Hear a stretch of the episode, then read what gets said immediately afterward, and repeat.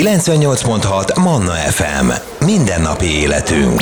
A mikrofonnál Argyelán Kriszta. Ez a 98.6 Manna FM, és benne a mindennapi életünk. Én Argyelán Kriszta vagyok, és a rádió levezető és hazavezető műsorában 7 óra után mindig megyünk a konyhába, és próbálunk valami finomat összedobni, ami összehozza a családot, akár az elkészítése, akár pedig az elfogyasztása is, és ilyenkor szerdánként Kohári Éva gasztroblogger van a segítségünkre, a Gluténmentes Ízlik Facebook csoport alapítója, mert hogy Éva már 10 éve feltette az életét arra, hogy kikísérletezzen finomabbnál finomabb gluténmentes recepteket, és hát azért nincs könnyű dolga Évának sem sokszor, hiszen Soma kisfia, aki óvodás, sokszor betegeskedik, és most pont egy olyan recept következik, amit a már nem túl beteg, de azért még otthon lévő és virgonc gyerkőcökkel is például könnyen össze lehet dobni. Így van, sziasztok! Hát nálunk pont ez történt a minap, a kisfiam egy picit betegeskedett itthon, és kitalálta, hogy itt a meglévő almákból kéne valami desszertet készíteni, hát ő annyira nem rajong az almás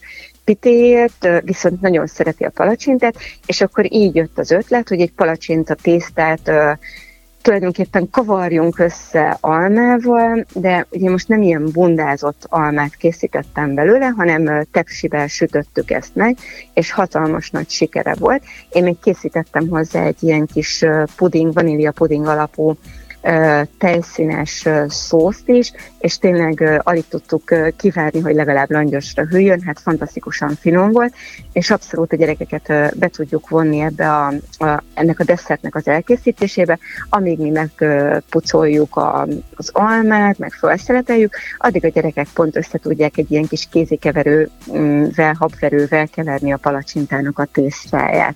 És itt különösebben túl sok dolog nincs is benne, mert ezt a felszeretelt almát én simán csak beleszóltam egy ilyen tűzálló tálba, nyakon borítottam ezzel a palacsinta tésztával, és már mehetett is be a sütőbe. Mik a hozzávalók? Én azt szeretném még itt elmondani, hogy ugye mi most gluténmentes receptekről beszélgetünk, de akik nem gluténérzékenyek is nyugodtan próbálják ki, és a gluténmentes lisztkeverék helyett fogjanak sima, hagyományos lisztet, mert tuti biztos, hogy működni fog vele.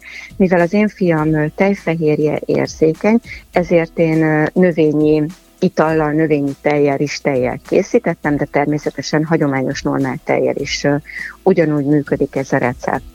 Na, kell hozzá 3-4 darab közepes méretű alma, itt tök jó, hogyha savanykás almát használunk hozzá, 2 darab emmes méretű tojás, 100 g cukor.